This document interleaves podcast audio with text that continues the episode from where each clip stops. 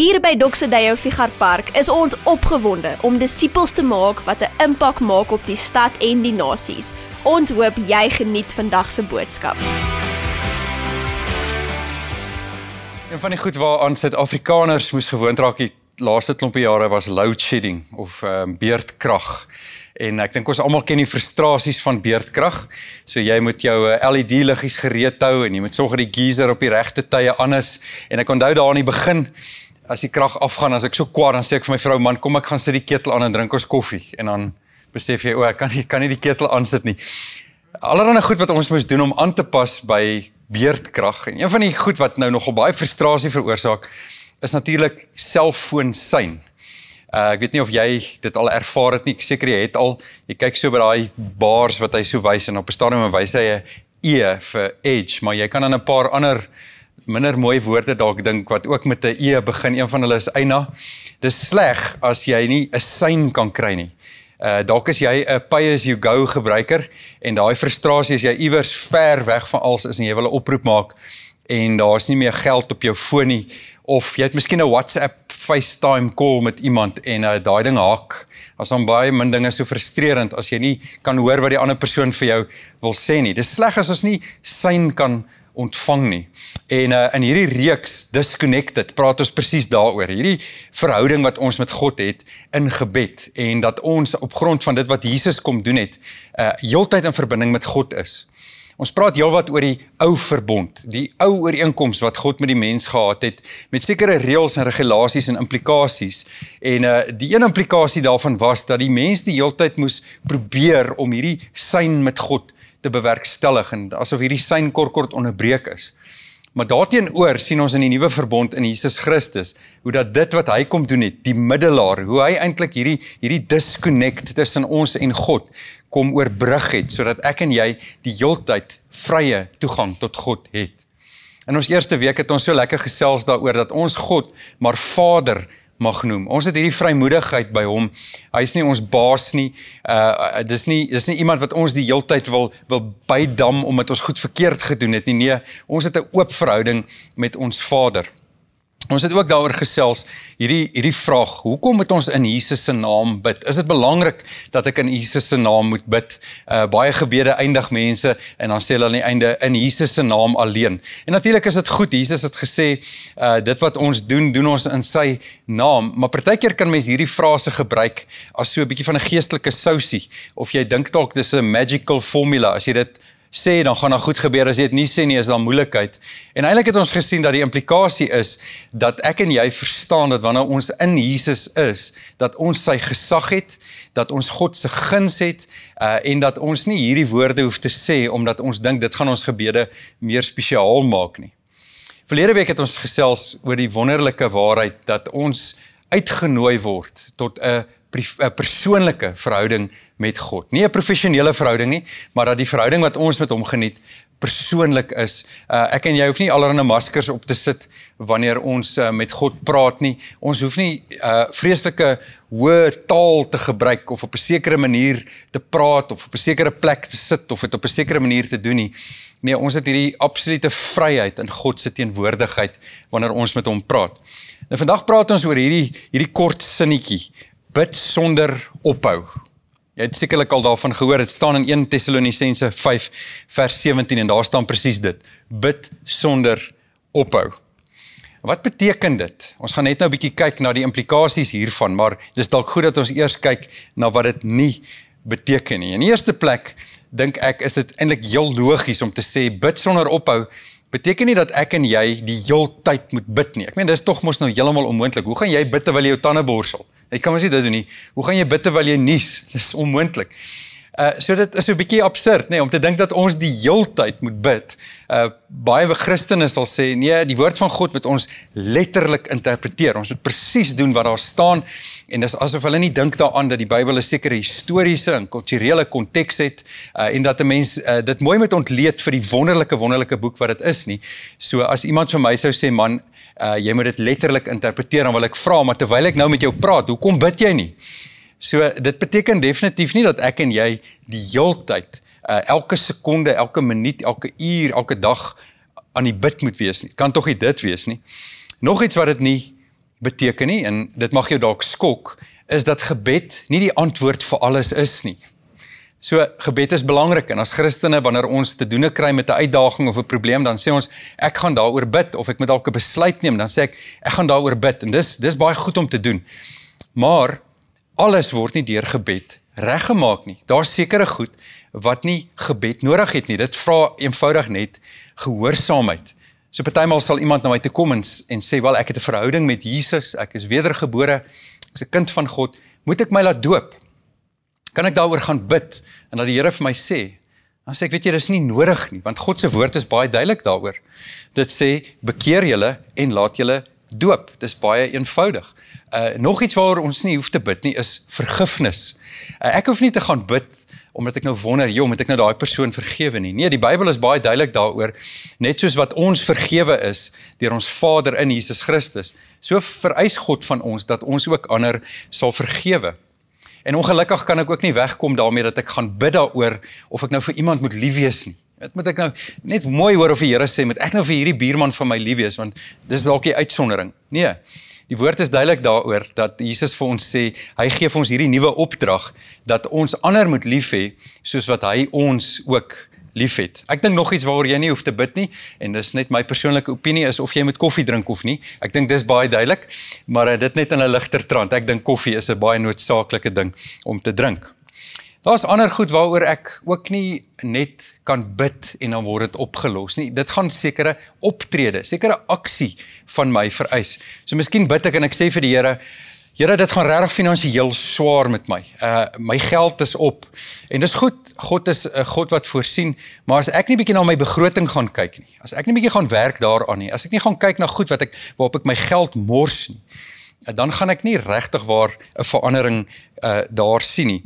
Nog iets is verhoudingsprobleme. Uh, as ek sê maar ek en 'n ander persoon stamp heeltyd kop, 'n uh, gebed gaan dit nie oplos nie.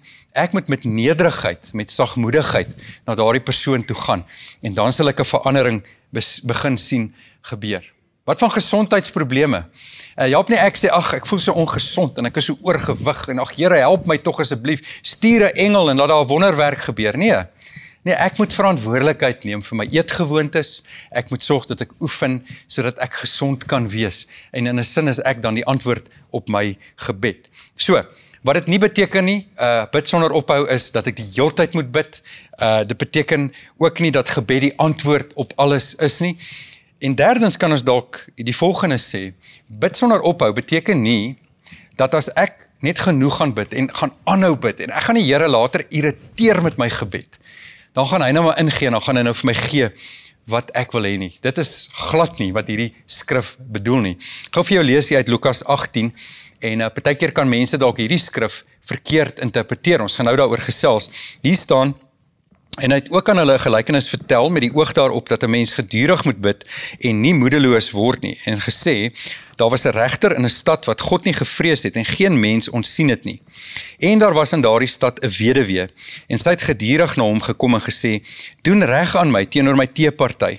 En 'n tyd lank wou hy nie, maar daarna het hy by homself gesê: "Al vrees ek God ook nie en al ontsien ek geen mens nie, tog sal ek, omdat hierdie weduwee my moeite gee, aan haar reg doen, sodat sy nie eindelik kom en my in die gesig slaan nie." Uh as ons dink aan 'n weduwee vandag, in ons konteks, ehm um, ek dink ons kan veralgemeen waar ek en jy groot geword het, dan kan jy dalk aanneem dat 'n weduwee in ons dag iemand sal wees uh wat dalk ryk is, wat dalk 'n erfporsie gekry het. Haar man het het goed voorsiening vir haar gemaak uh en daarom kan sy eintlik 'n tweede lewe begin. Maar in die Bybelse tyd het dit heeltemal anders gelyk. Ehm um, vroue in die eerste plek het nie hoë aansien geniet nie en dan nog 'n weduwee het regtig 'n swaar lewe gehad. Sy het waarskynlik nie werk gehad nie, nie geld gehad nie, geen geskooldheid gehad nie, nie eiendom gehad nie, uh, geen mag of status gehad nie. En die uiteinde tensy iemand hom oor haar sou ontferm, sou wees dat sy as 'n bedelaar op straat sou eindig. Jy lees van hierdie regter en ons sien duidelik dat hierdie regter nie godvreesend is nie en dat hy ook regtig nie veer, veel vir mense voel nie. Dis nie die soort regter uh, wat jy wil hê nie. Uh en daarom het hierdie weduwee geen hoop gehad nie. Sy's desperaat. Uh iemand maak vir haar die lewe moeilik en daarom lees ons dat sy smeek by hierdie regter, help my asseblief want my teeparty, iemand wat wat uh, regtig sy mes vir my in het. Um hy wil my ondergang bewerk. Help my asseblief. Nie verkeerde interpretasie wat ons hieraan sou kon gee is juis dit om te sê wel ek moet soos hierdie weduwee wees. Ek moet God genoeg pla en irriteer want dan sal hy my help. Ek is soos hierdie weduwee, ek is arm, ek is magteloos, ek het geen vermoë nie, ek het geen vermoë om my eie probleme te hanteer nie. Ek is eintlik sonder enige hoop.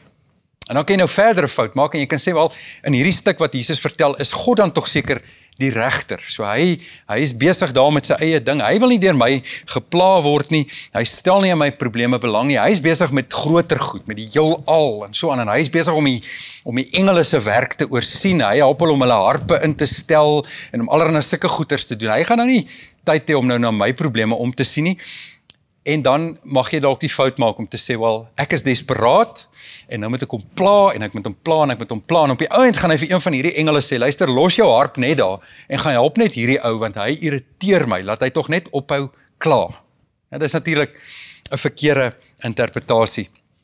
Die regte interpretasie, uh uh ons word bietjie gehelp daar in vers 7 van Lukas 18. Hoe moet ons kyk na hierdie stuk skrif? Daar staan uh, sal God dan nie reg doen aan sy uitverkorenes wat dag en nag tot hom roep al is hy ook lankmoedig in hulle geval. Ek sê vir julle dat hy gou aan hulle reg sal doen.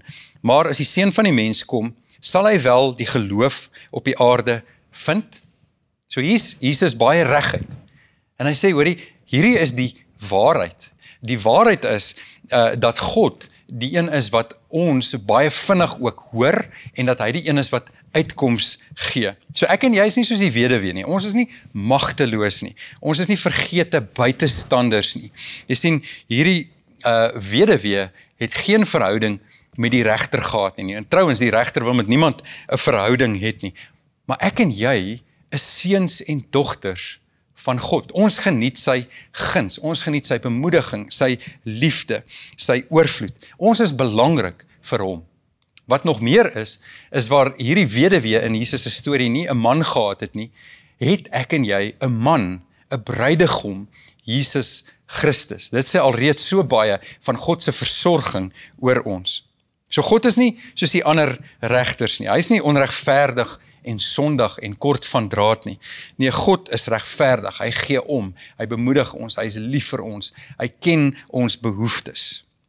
Ek en jy hoef nooit wanneer ons gaan bid met God arm te druk nie. Ons hoef nie hoef hom nie om die bos te lei of om in 'n stryk te vang sodat hy dit sal doen wat ek en jy wil hê nie. Nee, dit is sy plesier. Dit behaag hom om Bybelse taal te gebruik om ons te hoor en om uitkoms te gee. God is 'n goeie Vader. God weet wat ons nodig het en hy gee ons ook soveel meer. Uh, ek dink aan 'n paar jaar gelede uh toe toe my seun en my dogter onderskeidelik na my toe gekom het en hulle het elkeen net so half dit genoem. Hulle het nie eers gesmeek of dit 'n klomp keer genoem nie, maar my dogter is 'n musikant en sy het gesê sy sal so graag 'n keyboard wil hê en uh, en my seun het 'n lysie goed gehad wat 'n seun wil hê en een van dit was 'n windbuks gewees. En uh, ek het begin beplan daaraan en teen Kersfees einde van die jaar het ek so 'n bietjie ekstra geld gehad en dit was my die grootste genot, die grootste plesier om vir my dogter 'n keyboard te koop en vir my seun 'n windbuks te koop. En hulle was so bly, hulle kon dit nie glo nie. Um hulle het eintlik al vergeet dat hulle my gevra het en dit is as pa my groot voorreg. Dit is die God wat ek en jy dien. Ons hoef nooit te voel dat ons hom pla, dat ons hom irriteer met dit wat ons begeer nie, maar ons kan met die grootste vrymoedigheid na hom toe gaan.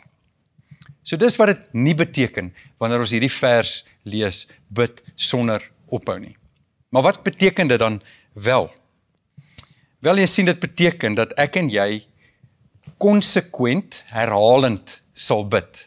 Nie deurlopend herhalend nie. Dit klink nou vreeslik tegnies, maar die die konsekwentheid, met ander woorde, gereeld met reëlmaat moet ek en jy herhaal herhaaldelik bid, nie deurlopend, nie die heeltyd bid nie. Uh kom ons vergelyk dit met met Outlook op jou rekenaar.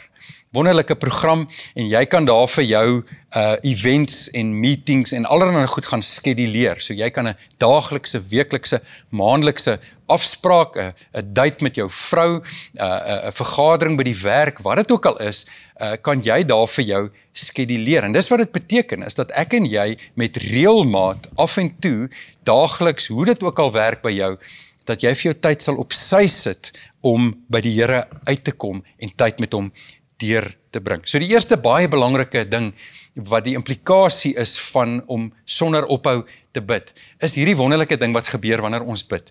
Ons verklaar voortdurend ons afhanklikheid van God. Seker jy het dit al agtergekom net in jou gebroke menswees is dat ek en jy van kleins af probeer om onafhanklik te wees, nê? Nee, dis nie dis nie baie natuurlik vir ons om afhanklik te wees van iemand anders en dan soms ook van God nie. Dit is menslike natuur om op myself aangewese te wees. Jy sien sommer al met 'n klein kindjie wat sê nee, ek sal self, moenie, ek sal self en dan maak hulle baie keer 'n gemors daarvan. Gebed is 'n verklaring van afhanklikheid van God. Wanneer ek bid, wanneer ek gereeld by die Here uitkom, dan sê ek eintlik daardeur, Here, ek voer oorlog met hierdie stuk behoefte aan selfbeskikking om myself te regeer, om my eie ding te doen. En wanneer ek bid, kom sê ek eintlik, Here, ek kan nie. Ek kan nie op my eie nie. U is in beheer. U is die een wat vir my sorg. So om te bid en om te sorg dat ek met reëlmaat by die Here uitkom, uh gaan eintlik oor 'n hartsgesindheid. Dit gaan oor 'n ingesteldheid. Tweede belangrike ding is dat ek en jy 'n gewoonte van gebed sal aanleer, 'n goeie gewoonte. Nou, aan die een kant uh, kan 'n mens die fout maak, uh uh mense wat baie lief is vir lysies en formules en reëls en goed. Uh jy kan natuurlik die fout maak om uh, om hierdie goed vir jouself te skeduleer en te sê ek moet elke dag hierdie tyd by die Here uitkom. Ek moet elke dag so lank bid, so verlees En natuurlik gaan dit op die einde die lewe uit die ding uitdruk as jy uit plig uit hierdie goed gaan doen. Nee, dit moet nooit 'n las vir ons wees nie. Ons moet onsself nooit in 'n strik laat beland en sê hierdie goed moet ek doen en later voel ek soos 'n slaaf nie. Paulus skryf so mooi in Galasiërs 5 vers 1. Hy sê Christus het ons vrygemaak om werklik vry te wees.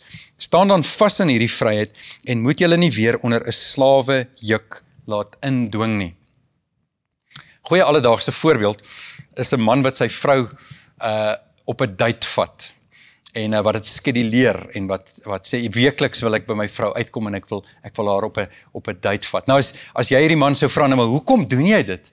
En hy sê vir jou wel ek moet dit doen. As ek dit nie doen nie gaan ek gaan ek regtig baie skuldig voel en my vrou gaan vir my kwaad wees. Ek ek moet dit doen, jy weet, as ek nie daarby uitkom nie is daar moeilikheid.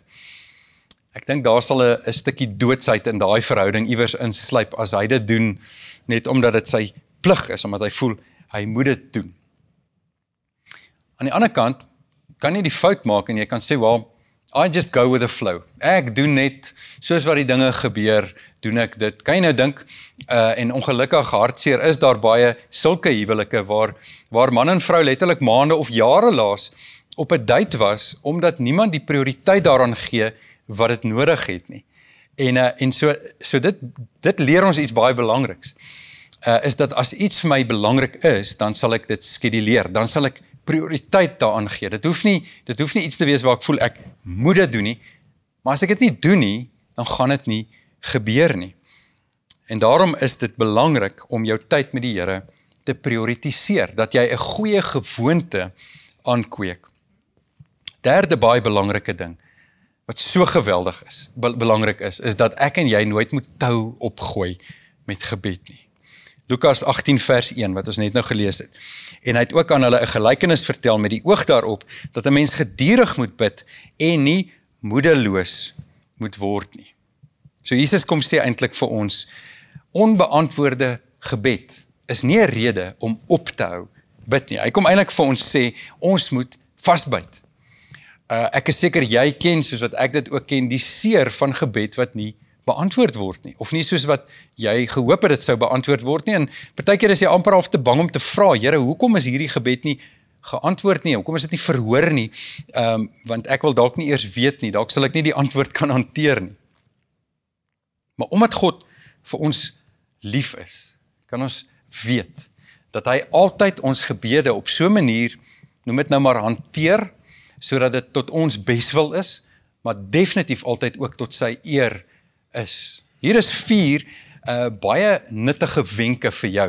Uh vier maniere hoe God ons baie keer antwoord. Al voel dit nie eers of hy ons antwoord nie. In Engels kan ons sê sometimes God says no, sometimes God says slow, sometimes God says grow and sometimes God says go. Wat beteken dit? Wel, in die eerste plek uh sê die Here partykeer nee.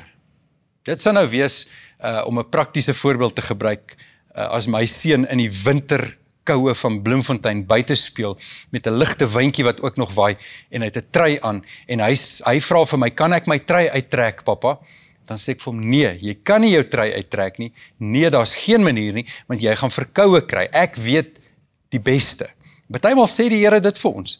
Nou, ons vra hom iets en ons dink, "Jog, ek het hierdie ding nodig en ek is seker die Here weet ook ek het dit nodig. Hy gaan dit vir my gee." En dan gee hy dit nie vir my nie. En hoe dikwels ontdek 'n mens nie na die tyd nie. O, dit sou glad nie vir my goed gewees het nie. Sometimes God says slow. Nou hier's miskien nou 'n baie ligsinnige voorbeeld, maar ek gaan dit tog gebruik want ek bly in Bloemfontein. Ek is baie lief vir braai. As jy vleis braai, veral vark, en jy ry daar op die kole en die gesin raak honger en almal wil eet en dit is laat en almal raak later al moeilik.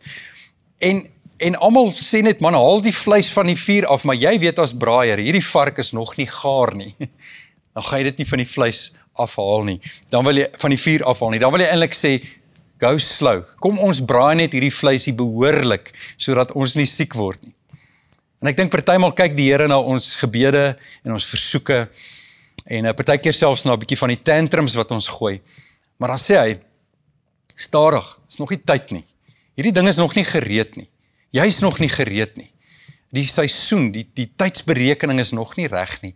Wag net 'n bietjie. Dit is belangrik dat ons dat ons baie fyn ingestel sal wees daarop en dat ons die Here daardie ruimte sal gee om bietjie ons drome en ons planne soms te vertraag want hy is besig met iets. Ander kere sê die Here vir ons grow. Hy wil hê ons moet nog 'n bietjie groei. Ek dink elke ouer het al hierdie hierdie scenario gehad. Jy vat jou dogter winkel toe en uh, daar's 'n bepaalde paar skoene wat sy graag wil hê. Dis presies die kleur wat sy wil, dis die styl wat sy wil. Dit pas so mooi by haar klere. Maar daai skoene is twee nommers te groot vir haar. En uh, maak nie saak hoe sy probeer nie, later druk sy koerantpapier daarin en sy probeer allerlei goed, sy sprei haar tone so uit dat alles net groter probeer lyk. Like. Jy sê vir hoorie, maar hierdie skoene pas nie vir jou nie. Jy moet nog groei. Uh jy gaan droog maak as jy hierdie skoene nou koop. Jy gaan die skoene breek, jy gaan jou voet seermaak en dit is 'n klomp geld. Ek gaan nie net geld spandeer op skoene waarvan jy hou, maar dit is te groot vir jou nie. Hoorie wat die Here soms kan doen. Hy kan soms vir ons sê, "Wag net 'n bietjie. Jy moet net so 'n bietjie groei."